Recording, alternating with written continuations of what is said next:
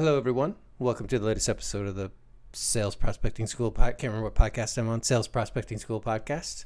My name is Ted Stevenow, and today we're going to be covering the very last reading or section on the book Prospect Factory, which we've been going over since episode 67. So this is the 15th show where we've read a part of the book and then had commentary on it. And so really, we've pretty much gone through the whole thing. So if you want a free copy of Prospect Factory, go back to episode 67 and listen from there. Or if you don't mind, you could go to Amazon and buy a copy. But nonetheless, today's the last show. And this section that we're going to go over today actually is a combination of several final thoughts that I put in the book just to sum things up. And I'm going to lead this with this issue of sales rejection. So how to handle sales rejection. And so that will be that's the first of the final thoughts we're going to cover today in this last chapter of the book. So let's go ahead and jump right in. It's not very long to read. We'll read this last section and then come back and talk about various important points. So here we are on page 133, section 6, final thoughts. In closing, here are a few final thoughts on the business of sales that I would like to leave with you. 6.1, dealing with sales rejection.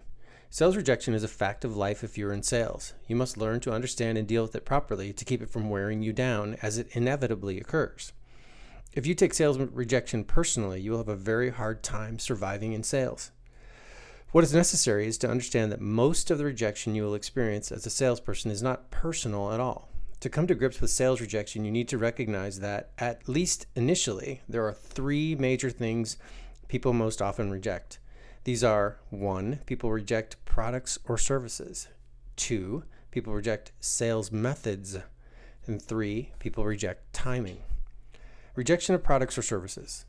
People reject buying products or services. Everyone does this. You have done it. You will do it. For example, I am not now, nor will I ever be interested in buying a boa constrictor to keep as a house pet. And there is precious little any salesperson could do or say to make me change my mind about it. Every person has a few things that he or she may either, 1, not want to buy or need now, or 2, not want to buy or need ever. The key element to observe is that it is the product or service being rejected in this case, not the salesperson representing it. Rejection of sales methods. People also reject sales methods. For example, most people aren't interested in hearing from a door-to-door salesperson at 3 o'clock in the morning, even if he or she is selling something they want and need. What's more, if a company employs a salesperson that is too pushy, a customer may not buy from that company. The customer may have even liked the product the salesperson was offering to him or her. Maybe a prospect doesn't like email or direct mail. Maybe a prospect doesn't like telephone solicitation. The fact that these kinds of preferences exist is a reality of life. What is key to note is that it's the sales method getting rejected and not the salesperson.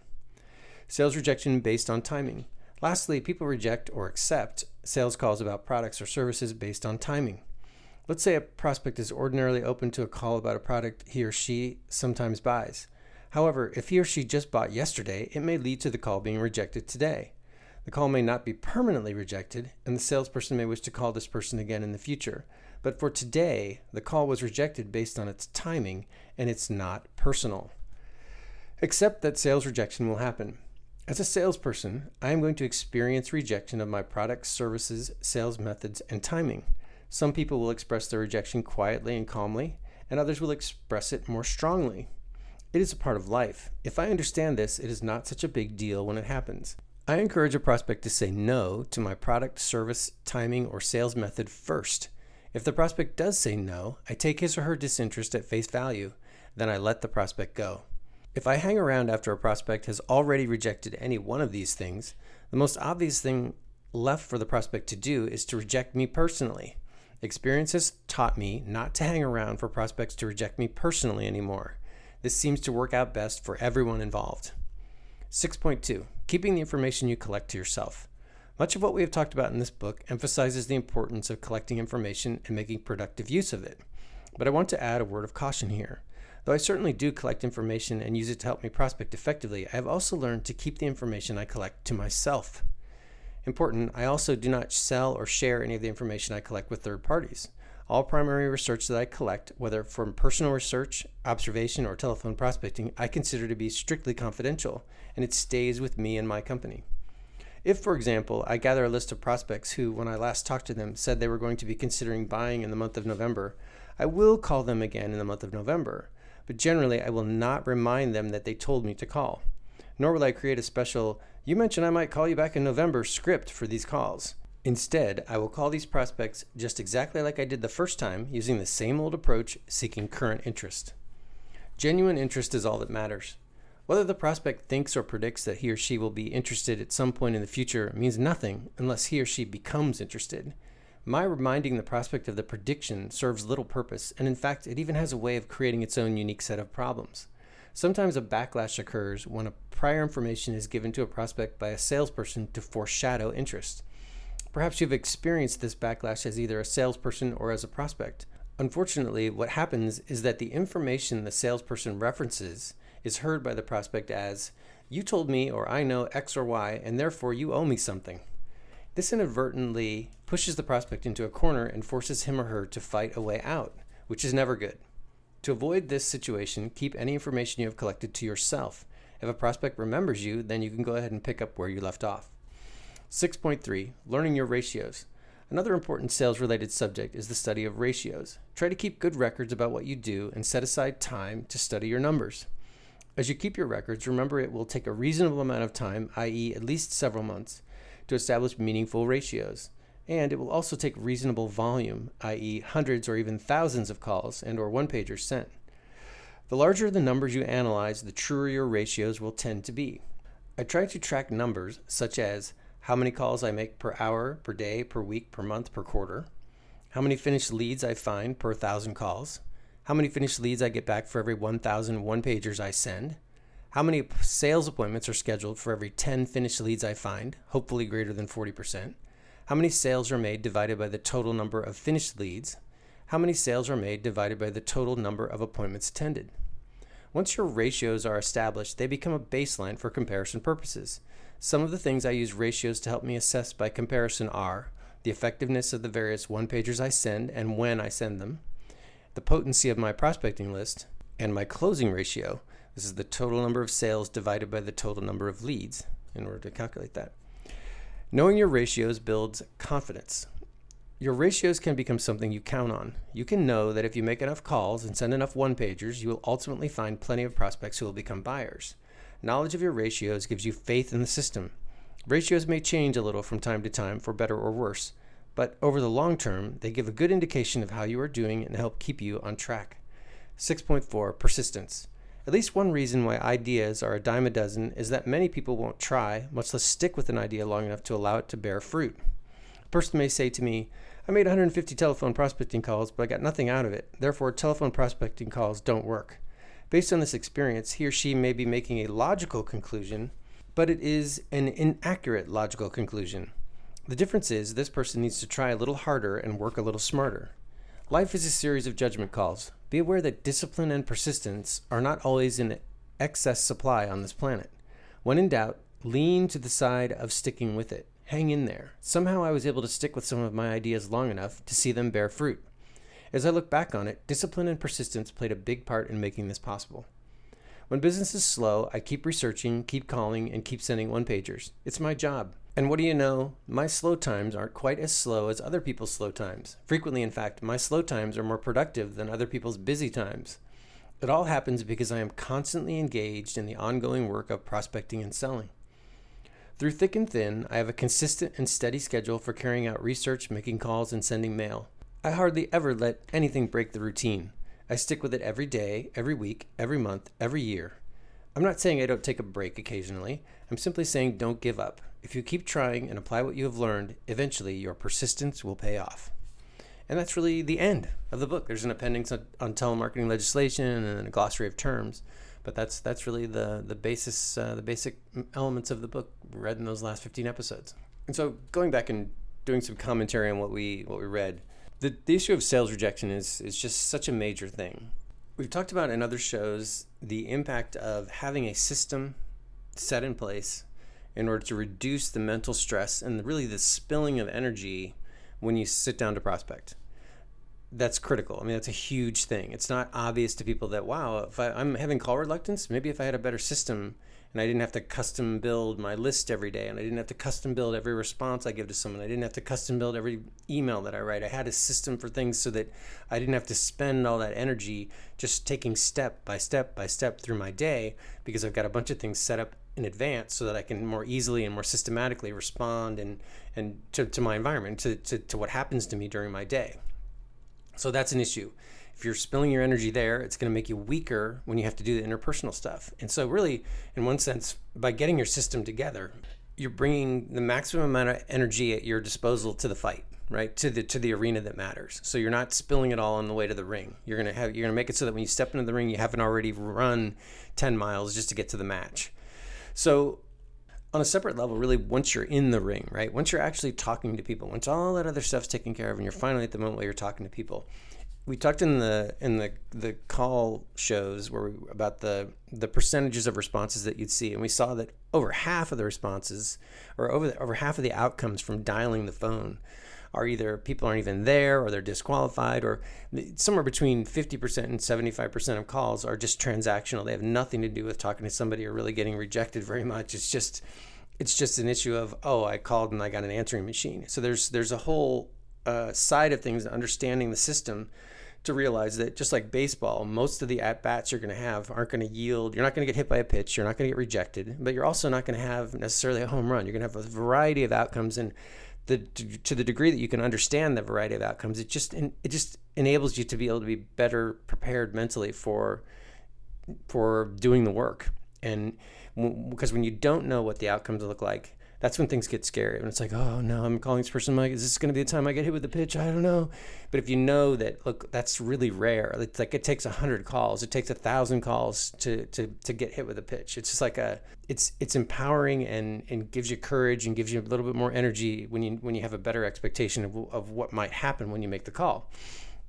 So here in this section, I wanted to just highlight too, in a different way, what happens? What do people really reject? What are they really rejecting? Because the biggest fear is personal rejection. You don't want to be rejected personally. If you're like, oh, this person tells me I'm a bad person, and then let that kind of lead to, well, am I in the wrong career? Is this going to work? Is my company going to succeed? Is my sales career going to succeed? Am I going to make this business work at all? I mean, is it viable? And so here, well, I guess there's two dimensions to it. There's a transference, right? So when somebody gets rejected or hurt, then they go, what caused that hurt? Sometimes it's hard to tell exactly. It's not clear that it was the individual. So let's say you hit your finger with a hammer while you're nailing.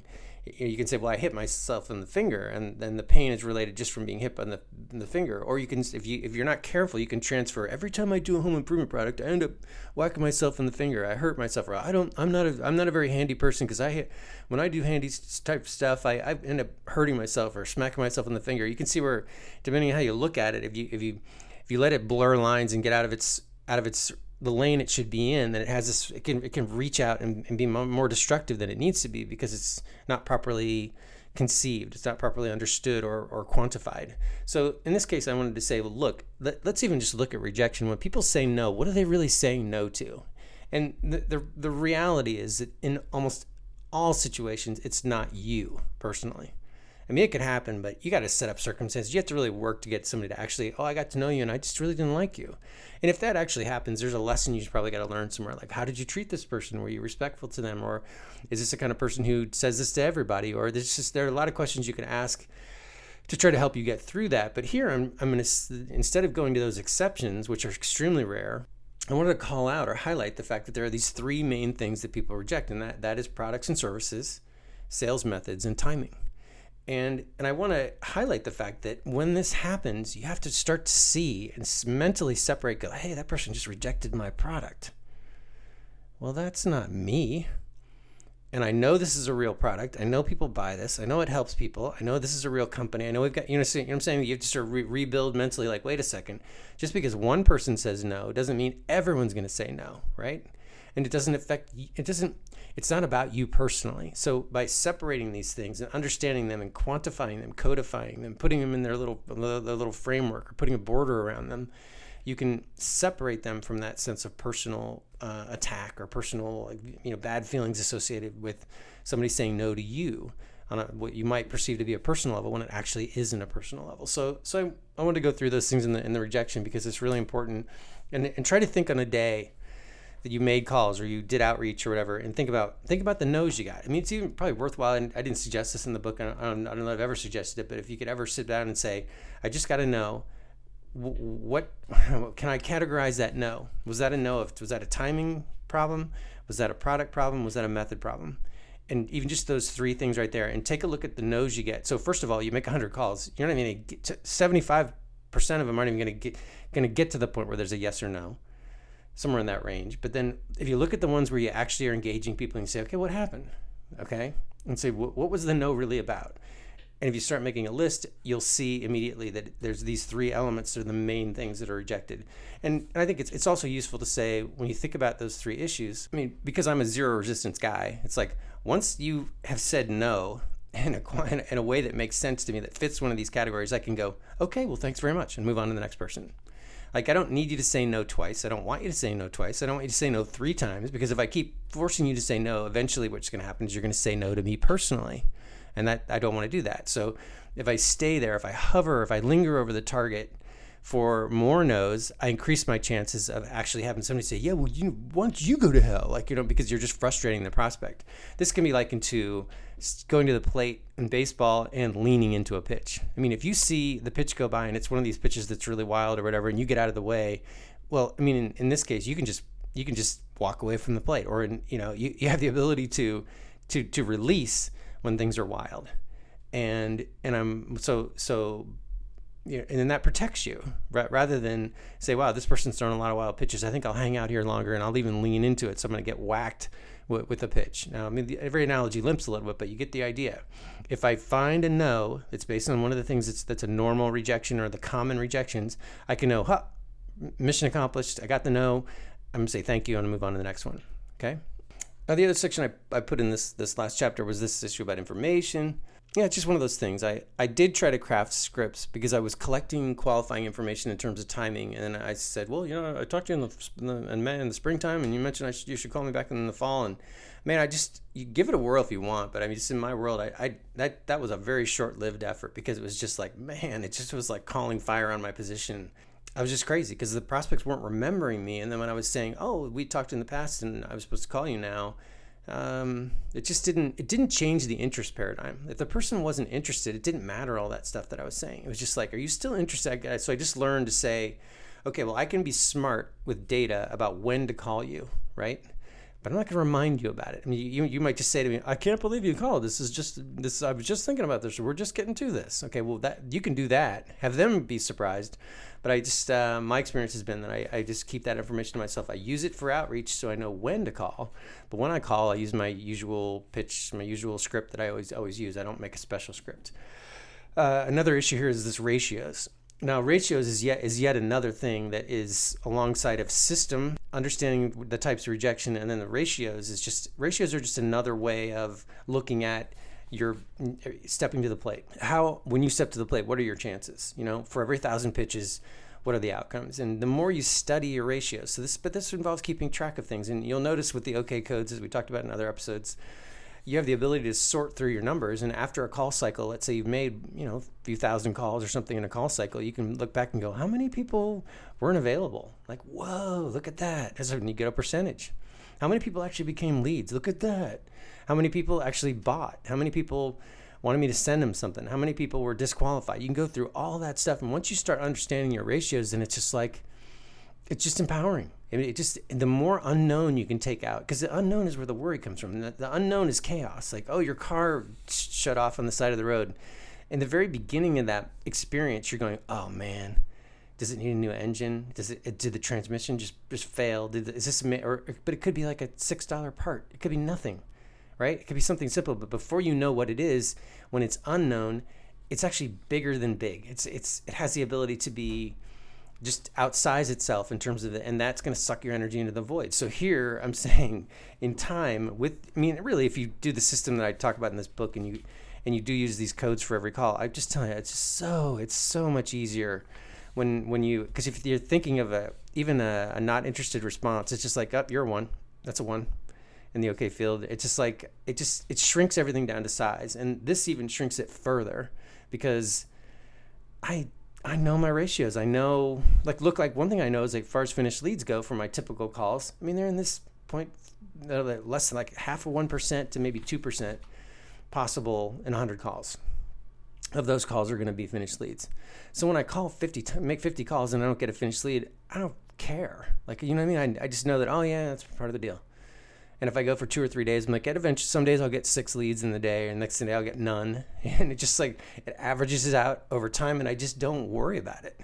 And in fact, as we've talked about in so many episodes, I'm really mainly focusing on qualifying my mailing list. So I'm just collecting information as I go, and then every now and then someone ends up coming, just stepping out of line and saying, hey, you know, we're looking at that right now. Can you give us quotes? Can you help us with this? Because we need this today. So knowing your ratios, it builds confidence, right? So you get to know, well, this is about what to expect. And it also protects you. It's just yet another thing to take that call reluctance and the fear of calling and the pain of calling and all the things that people suffer with and just minimize it, because you just have a much better understanding of the landscape. And that will protect you, and that will make you mentally stronger, give you more energy to be able to carry forward and do the work you need to do that brings you to the success you're trying to achieve. So. And the last piece is this section on persistence. I think it's probably true to say, I heard a podcast, Tim Ferriss had some guy on, and he's talking about, I think the words he used was obstinate trying. Because there's this whole thing like, how hard should you try at something? How long should you give something a chance to succeed?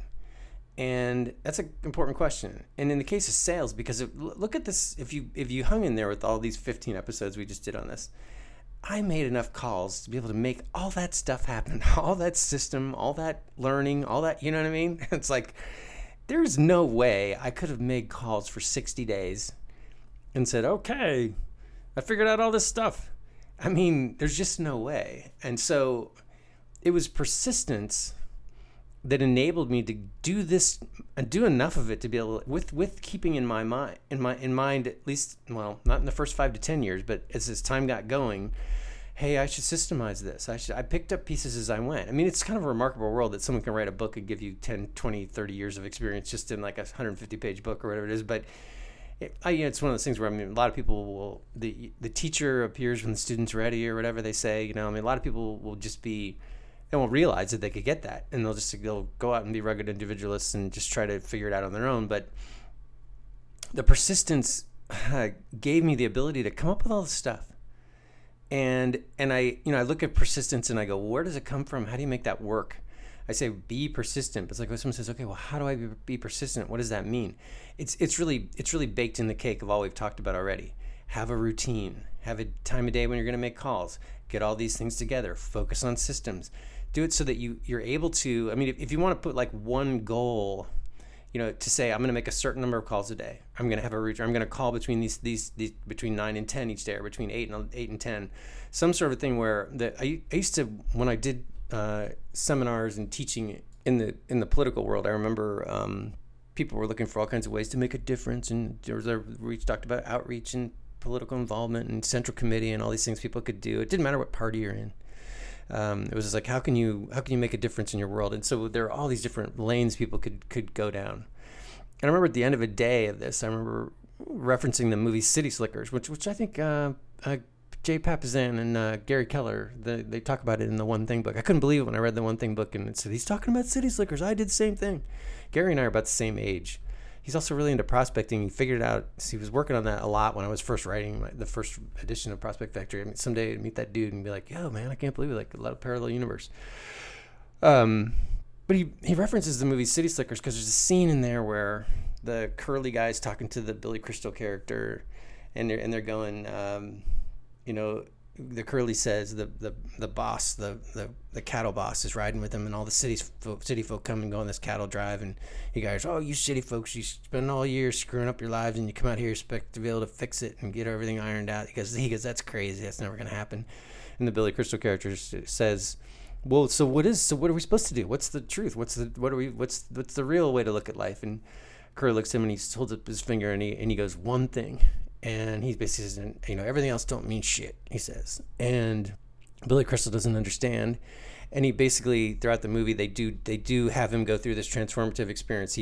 He falls in the river and he's, risks drowning. He's trying to save some calf and whatever. And he goes, he gets out of the water and this whole experience happens. And he goes, they say to him, well, how are you? Are you okay? And he realizes later, he goes, when I was in that water, I was only thinking about one thing. And that was my family, getting back to my family, And so that one thing then leads to why we do everything else, right? A lot of times. And there's another version of this sort of perspective. It was from Jim Rohn, where no discipline exists in a vacuum. If you said, well, I want to eat low carb, and you said, I've read a book, just finished a book about it, and I'm decided I'm going to eat low carb, and let's say it's 10 o'clock at night or whatever, and so you come to tomorrow and you're all excited about your new plan to eat low carb. Well, first thing you do is you get up and you want to have breakfast, and you look and see, well, is it even possible? Okay, for me to eat low carb, like, do I have a low carb breakfast here? And you go through, and all you've got is boxes of cereal and Pop-Tarts and stuff. And you say, well, oh, look, there's a carton of eggs in there. I'll make eggs for breakfast. And what happens is you soon find that if you pick the one thing that's important to you, that you end up having to have a cascade of effects. You have all of a sudden you've got to throw away all the high carb stuff. You've got to look at what you have that's low carb. You got to get a couple of cookbooks. You got to plan menus. You got to figure out what does it look like? I got to have a list to go to the grocery store, and it's the one commitment to the one thing leads to all these commitments downstream in order to make the one thing happen. And so when I look at the prospecting, with some high degree of certainty, I can say that something that was very important to me that I learned in my early career was that I needed to make an appointment with the phone. I needed to have a certain time of day where it was designated that I made calls. And that was really, that was a game changer. And even to this day, it's like, well, between 8 and 10, I'm supposed to be making calls. That's my promise to myself, right? There's nobody tells me what to do. I own the company. I don't have to do this. I've got nobody to report to except me. And so for my family and for my life and the things I do and the world I want to live in and the business I want to have and the experience I want to go through and just, that one little goal is important and makes a difference in my world. So in order to make that goal happen, I needed to have all these systems created. I needed to feed that elephant hay every day. So that meant there needed to be hay in reserve. I needed to have a list together. I needed to have a big list together. I needed to go through the process of sorting that list and not double calling people and have them show up as duplicates and be messed up and go. I had to have a better system where I could keep notes instead of putting it on paper and writing in the margins and doing all these things. I learned over time because of that one commitment. No matter what I do, I got to make these calls. And so, I live in a world right now where just really for old time's sake and exercise, I guess, I do make 100 calls a day. Because I do this show. It's like I don't know if I'm going to do this show, and I think about my memories of John and how this show was important to him. And when I kind of wanted to quit in the past, he would be like, no, come on, Dad, we got to keep doing the show. And then it started growing, and like I've said before, it's like a top 10% of podcasts. I don't know why. Honestly, I'm a little frustrated with it. It takes a lot of time. There's no revenue in selling books. It's worth a damn. It's the least of the revenue in my life. It's frustrating too because I'll say things like, okay, make sure you give us a 5-star rating on Apple Podcasts. And we got all these people. My stats show thousands and thousands of people listen. And I go scroll down the screen and give us 5 stars. If you give me 5 stars, if you think it's a good show, you go look right now. There's probably 2 reviews that are left there. One guy talked about me clearing my throat, and some other guy said this is a great show. And there's hardly any star ratings. So literally thousands and thousands of people come. I go, hey, could I just do this one little thing for free? And then it just like nothing happens from it. So I'm like, should I even keep doing this? Does anybody care? Is anybody actually using this? Every now and then I get somebody send me a message with feedback like, oh, this is really helpful, and oh my God, so appreciate it. But it's there's this thing where persistence, you hang your hat on one thing and then have all these other things cascade. But you have this element of, do I stick with something or not? And I think it's important to stick with things long enough to give them a chance, I guess, is the greater point in this section. And here, I can point to utility in doing the podcast in terms of, I thought it was just personally very valuable. The last couple shows we did, I guess it wouldn't be the last show, it'd be the 2 shows prior, where I went through all the calls. And when I wrote down a list of all the call possibilities and call outcomes and how I would or I wouldn't respond, I've read those things and we talked about them on the show, and then I've been also making calls at the same time, and I've had this sort of kind of enjoyable experience of just hearing people say the exact things that I referenced in the book, and then just noticing that they just don't bother me. That I go, okay, yeah, that's what that person said that. And I mean, there's so many times where even almost a direct quote of some of the call response examples that I gave, or, you know, I don't handle that, but I could tell you we wouldn't be interested. And I'm like, okay, thanks. You know, just it's helpful for me to go through the process. And really, the main utility of writing Prospect Factory, more than anything else, a lot of people bought the book and whatever. It's had its reach, but I mean, personally, the biggest benefit of doing that, it was really what I got out of it. It forced me to write down on paper in an intelligible way and describe the systems that I use. And in doing that, it helped me think about those systems and shore them up, right? And just understand them better and go, hey, and just recognize the fact that, hey, there really is a system here. Like, wow, I've got this whole thing I've been doing. Maybe I didn't stop and think of it as a system in the early days. It was just me responding to that one thing. It was like, oh, I gotta make these calls. So, and I just realized I could reduce my pain by implementing all these little parts. And then in time, those parts became kind of a symphony of activities that then made the whole thing just come to life and change my life and change the life of people I know and change the life of employees and people that, customers, and saving people millions. And just, it's really remarkable how just commitment to that one thing, I mean, in the end, it really made this huge difference in my world and the world of people around me. So hey, for now, we'll wrap up. So thank you for listening. And if you've listened to the last 15 episodes and heard more about the book, I hope you've enjoyed it and found it useful. Again, I'll encourage everybody to go down and scroll down and give a 5-star rating, and I'll hold my breath while people do it. I certainly would encourage, if you do, relative to your world, if it really makes a difference to you and you have a question or concern or comment, you're certainly welcome to email me. Again, it's ted@tedstevenow.com. And so until next time, thank you very much for listening, and best of luck with your sales prospecting, and we'll talk to you soon. Take care. Bye-bye.